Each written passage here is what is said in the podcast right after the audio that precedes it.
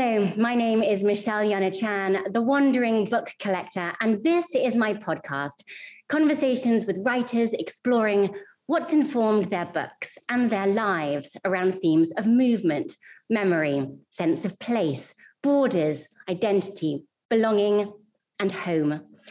I'm joined by the writer Afua Hirsch, whose book is British. That's harder to say out loud on a podcast than it is to see written down. On the book jacket, the ish is in parentheses, a riff on being happy ish or angry ish. So, Brit ish. The strapline on race, identity, and belonging.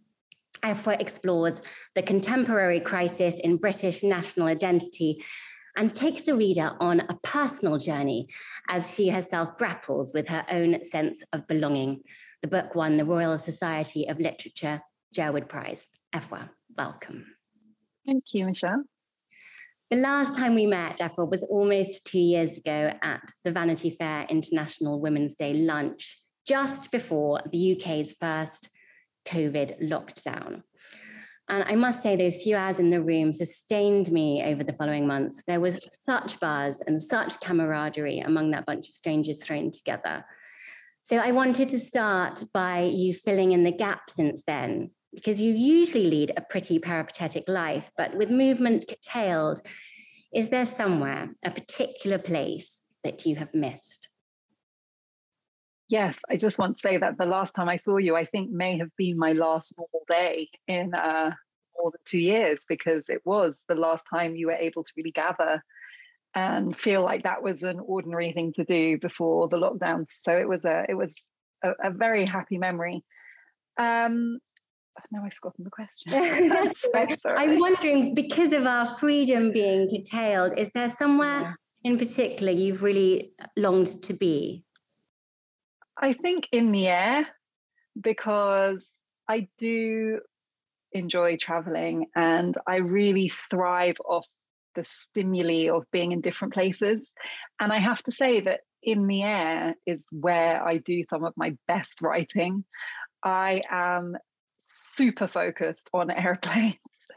I just love the way it cuts out distraction. Most of the time, there's no mobile, there's no Wi Fi, and I just get so much done. So I miss that. And also, I'm somebody who still gets such a thrill and joy out of being in different places and different cultures and different environments. So the promise of arriving somewhere different also really stimulates my creativity. So I have missed that, but I have been really fortunate that I have been able to keep traveling during the lockdown, mainly because of journalistic assignments that have required me to go to different places. But they've been strange experiences. You know, I spent a week in a hotel in Milan just so that I could do one interview, but I had to quarantine when I landed. And then when I got back to the UK, I had to quarantine. So it's really heightened that experience of journalism because whatever the assignment is, there's such a cost before and after to have this one in person meeting. And that's helped me really appreciate, I suppose, the value of those meetings. We used to just take them for granted. It was just an everyday thing. Whereas now you have to be so selective about who you actually meet in person because it requires you to sacrifice about two weeks of your freedom, one on either side. So I have been able to still travel a little, but obviously it, it's different. I mean, in terms of the place that I feel my creativity stems from, or that I keep going back to emotionally, I would say that is Ghana. And I do go to Ghana usually every year, usually several times a year. And there was a period where I couldn't go to Ghana at all in 2020, and that was that was really hard, and I missed it a lot. Well, it, it does, it features in your book, of course, although you were raised in Wimbledon in southwest London, which uh, features heavily as, as the backdrop to your childhood, um, and, and you were at odds with it. The, the book unfolds with you on, on a quest really to find a place you felt you could belong. And that took you to West Africa, to the region of your mother, not immediately to Ghana, to Senegal first, where you got a job. The quote I remember was to find the place where my identity could become whole. Uh-huh. And you also added after that, it was a flawed project, doomed to failure. Mm-hmm. Do you still think of that experience in that in that way? I do, but I think I feel much more positive about it than maybe I did at that time. My journey was that I was always so conscious of being the other. Growing up, I was the black girl in a very white part of London, as you said. But then when I started finding black communities i was the posh girl the mixed race girl when i moved to africa i was as far as many ghanaians or senegalese or other west africans concerned i was white um, and so that was uh, painful in the sense that i had this i now think in hindsight unrealistic expectation that there was a place i could just go and not be other and just blend in and just feel as if i belonged in a really whole sense but the reason I feel positive about it is that what I think I've learned is that I started off being belonging as a destination. And now I realize it's a journey. And I don't any longer have an expectation that there's anywhere I'll go where I will be like everyone else, or I'll just slot in, or I have all the same cultural references as the people around me. But I think I found peace with that. And now I'm really embracing the journey of just constantly being in that process of interrogating my heritage, my inspirations, our global narratives around race, culture, identity, belonging. They're such live topics. There, there are no fixed answers. So I suppose my coping mechanism for the for the lack of clarity or the lack of finality in some place I can go and fit in has been to really fully lean into that conversation and that search and realize how many of us are on it. And that's been an incredible source of inspiration and support and um, camaraderie to realize how many people of such different, diverse backgrounds are on that same journey of asking those questions, of searching. And actually, many of the people who I, in my identity crisis, I projected onto them that they had this wholeness, they're also on a journey, you know. And I think it's when you feel conscious of being other, you assume that everyone else has very cohesive, clear narratives about who they are and as as you really delve deeper into people's own experiences you realize actually that's all an illusion. And i'd like to talk about the idea of place uh, anchoring you to to belonging now that it's not necessarily a destination but a journey. I and i remember this there was a boy in the book from blackburn just north of manchester in england and he talked about islam becoming um, what he had as identity because he felt British people wouldn't accept him as British. He'd never been to Pakistan.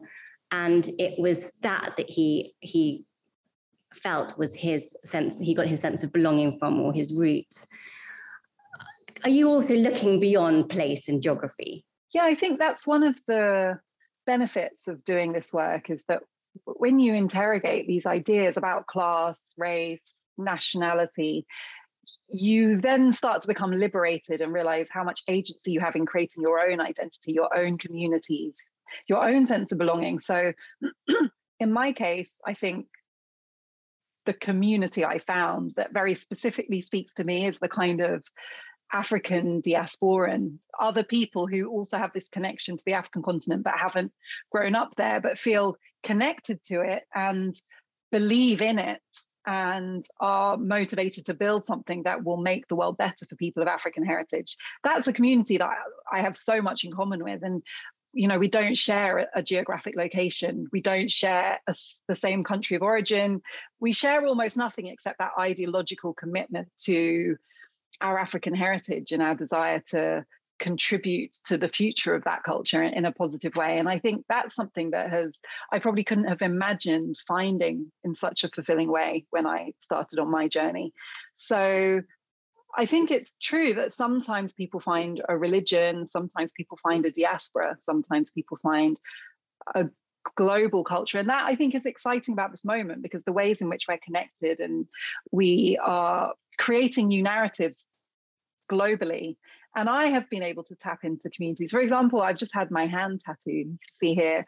And that was um, it's my first ever tattoo. And that was inspired really by this kind of global community of feminist tattoo artists who are reclaiming indigenous tattoo practices using hand poking instead of machines, going back to the ways which all ancient cultures, and especially women, use tattoos to explore heritage and milestones and to celebrate their bodies through aging. So I don't think I would ever have even had that on my radar were it not for the ways in which we create new cultures and identities now. So I think that's really exciting. I'd love you to think back on some of the journeys that you've had between London and Accra, these two very important bases for you, let's call them. And some of the flights, since you love a plane journey, um, some of the flights that you've taken, some to maybe leave London when you went to move to Ghana, and then maybe when you left, and um, but also more recently. I, I'd love you to talk about how kind of the departure, the takeoff, the landing, kind of some of the emotions that you get from the flight between those two cities. Well, it's interesting that you asked about flights because it's actually a very political issue because getting to the African continent is not straightforward. And I used to live in Senegal, as you said, which is a former French colony. And to this day, the only direct flights to Senegal are through France and maybe now some other European countries, but you can't fly direct from Britain to any Francophone country in Africa. So when I lived in Senegal, I used to have to traverse the Sahara sometimes four times to get to another African country. For example, to get to Accra, I would often have to fly Senegal, Paris, Paris, London, London, Accra, and the same on the way back. And these are two countries that are both in West Africa.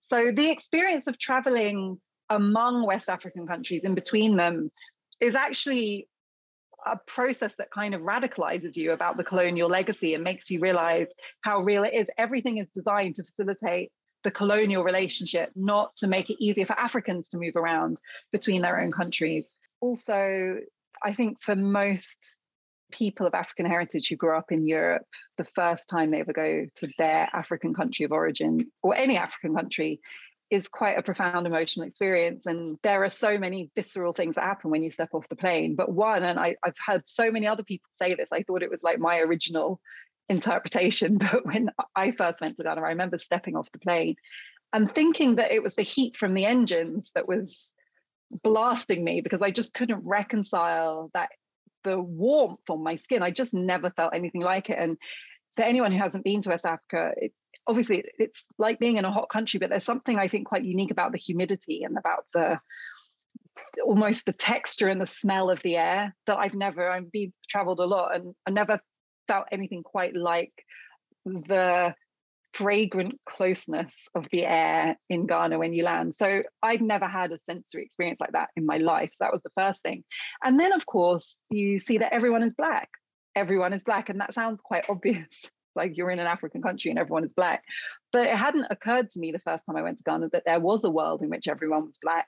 And not only was everyone black, but the authority figures were black. You know, the the immigration officers, the framed picture of the president on the wall, the police, as well as the people who work in the airport and the stewards. And it was, I suppose I hadn't realized the absence of seeing black people in positions of power and authority until I saw it in Ghana. And that made me, for the first time, really reflect on what I experienced growing up in the UK and the messaging from our society about the place that Black people occupy. Because, and I grew up in the 80s, you didn't see Black people in suits or in positions of power. So that was a, a really profound experience. So all this happens at the same time when you disembark from a plane in a West African country. And then there's like the sounds and the smells and it's changed now, but the first time I went to Ghana, the airport was chaos. And, it, and in terms of how you're feeling, perhaps in the silver tube before you deposit yourself on the tarmac, like are you loaded up with expectation um, and these dreams to be fulfilled? Yeah, well, there's such an atmosphere on any flight still today, any flight to Ghana, for example, because you'll have a significant proportion of the flight will be Ghanaians who live in the UK who are either going home or going to visit family.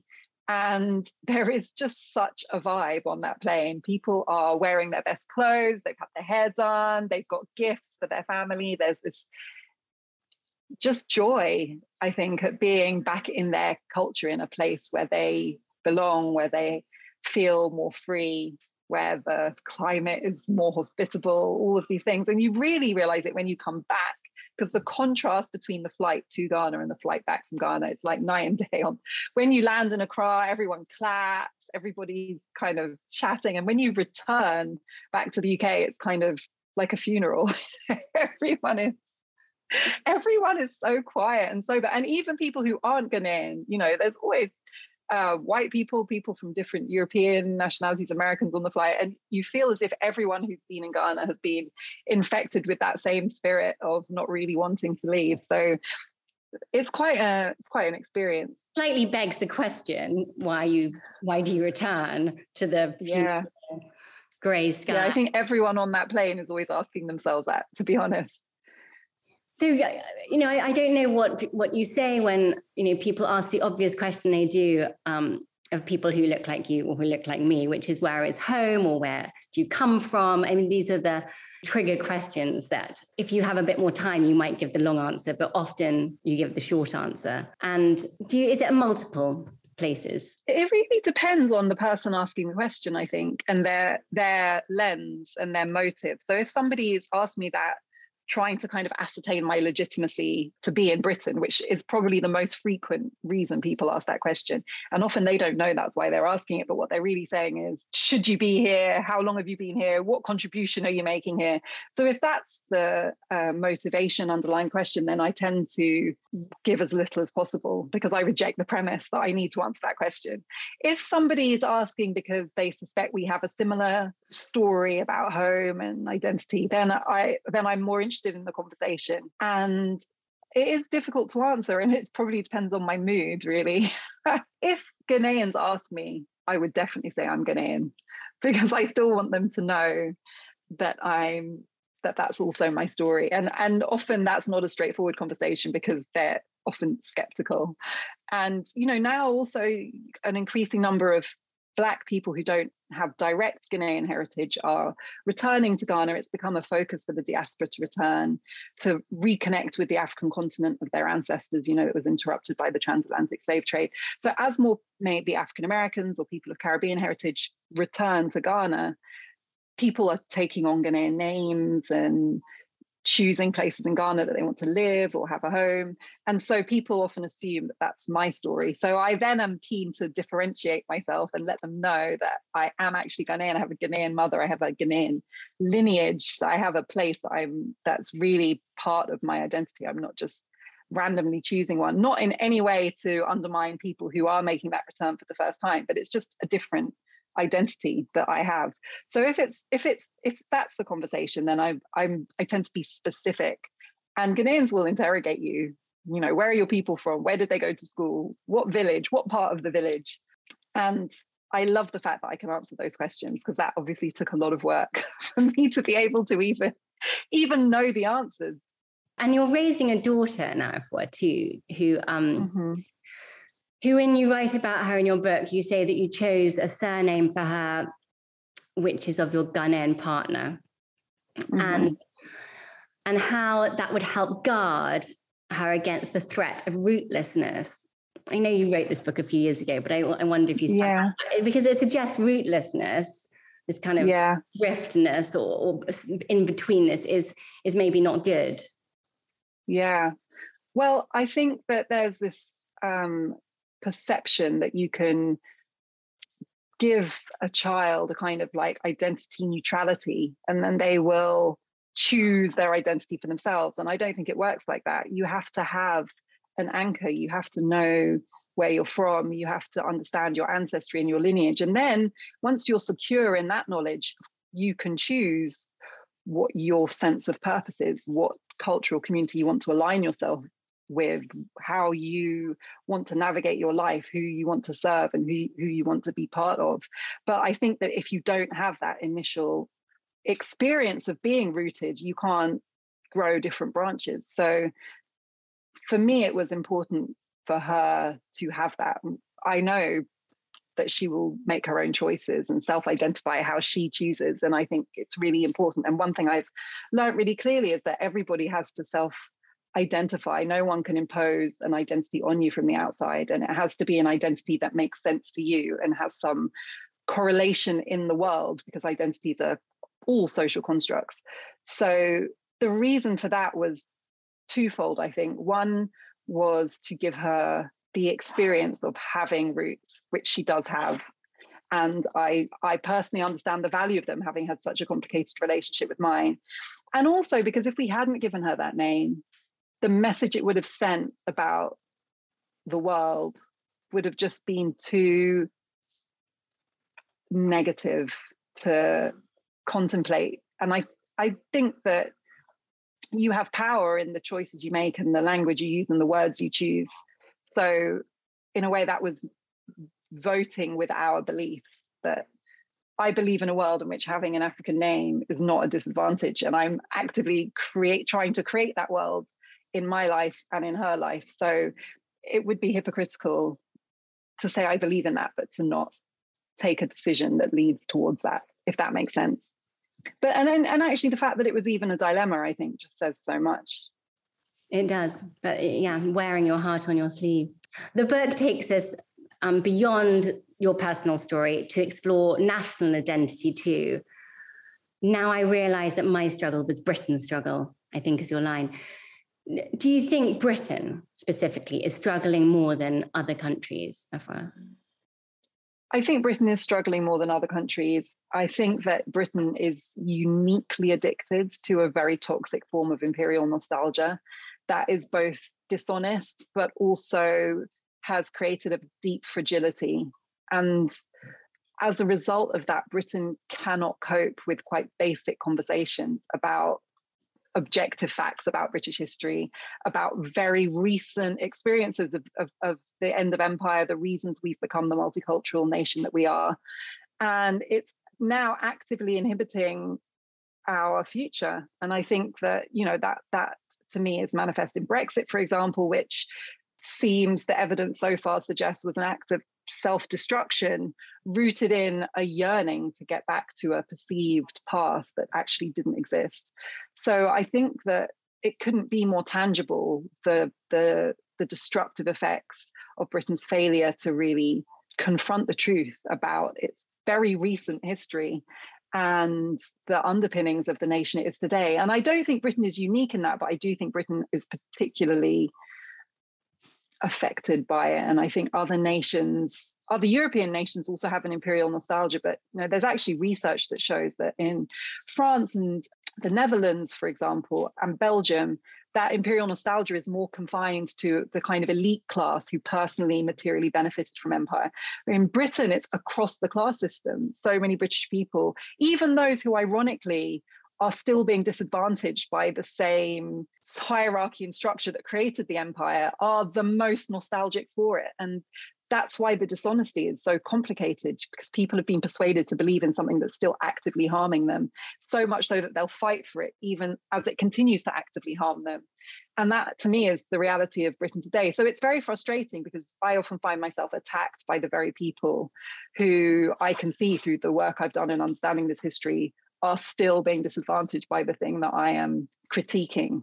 So, how do you reach somebody who refuses to engage with the facts and is deeply invested in a system that is disadvantaging them? It creates a, a challenge as some as somebody who is a storyteller like me. It really creates a challenge, and that's the challenge that I'm trying to rise to. I think you just have to be more creative and energetic in the way that you tell stories and reach people when there is so much resistance to engaging with things um, in a straightforward way. And are you feeling that level and that degree of resistance today as much as you were, say, when you wrote the end at, at the, you know, on the final page of British? Like, how is that conversation going in the last few years? Well, I've been on a journey since then myself because I suppose writing the last word of my book was the beginning of me engaging in that conversation very publicly. I did so many book talks. I was often on TV in panels and debates where I was directly confronting people who reject those facts, that honesty. And I think in hindsight, that was a process I had to go through because my message was that we need to talk about these things, we need to confront them, we need to have a conversation. So if that's your message, you can't say, but I'm I refuse to talk. And, and I think I also believed in the idea that you could have a direct conversation that you could persuade people by simply prevent, presenting them with the evidence, well researched, well structured arguments, articulately presented that you could reach people. And I had to kind of exhaust that to realize that our problems are so much deeper than that. And now I don't engage in the same way. So I'm now, as I was saying, trying to be much more creative and disruptive in the way I engage with those conversations. So um, so that's been a really an interesting experience. But yes, I look back on kind of finishing the book as the beginning of that, and and I really did exhaust it. I mean, I spent two years just constantly in the public domain having those conversations, arguments, and often being the only person of color, the only woman, the only black person, the only person who actually believes in telling the truth about this in a space where everyone else was defensive or aggressive. And, you know, that can be a very draining experience because you're having to draw on the truth of your existence and your own personal story and what you actually see to persuade people that you your presence is legitimate, let alone the validity of your message. So I look back and I realize how hard that was, but very lonely. Something that it was it was something that I was meant to do. Um, but I also would feel I I have no regrets about it, but I would regret it if I hadn't stopped doing it when I learned what I needed to learn from it, which I now have. And the transition is to a different kind of persuasion, a different type of activism, a different type of cajoling, of articulating, of storytelling. Yeah, and I think, you know, I'm interested in always pushing your boundaries, and I, I try to never get complacent and or just take the easy path or preach to the choir. And I think someone like me, who's been a human rights lawyer, a Guardian journalist, a social affairs editor, there's something that I can do quite easily um, that reaches a certain audience. But my challenge is to reach audiences who wouldn't usually engage with my work or wouldn't engage with those platforms. And I, you know, I think that as a writer and a storyteller, that can only make me grow professionally and personally. So I'm working on scripted TV projects now. I make documentaries. I'm interested in ways that you can influence people culturally and reach them emotionally through entertainment. Um, I'd like to to end where you begin in the book, Afua, which is a quote from Maya Angelou, which is the ache for home lives in all of us the safe place where we can go as we are and not be questioned. Do you feel that ache still? I do. I do, but now I'm grateful for it because it drives so much of my work. And I think it's it's an ache you can learn to live with rather than resent. And I think it's something that binds us all. And that's actually a, a, a source of great strength and power.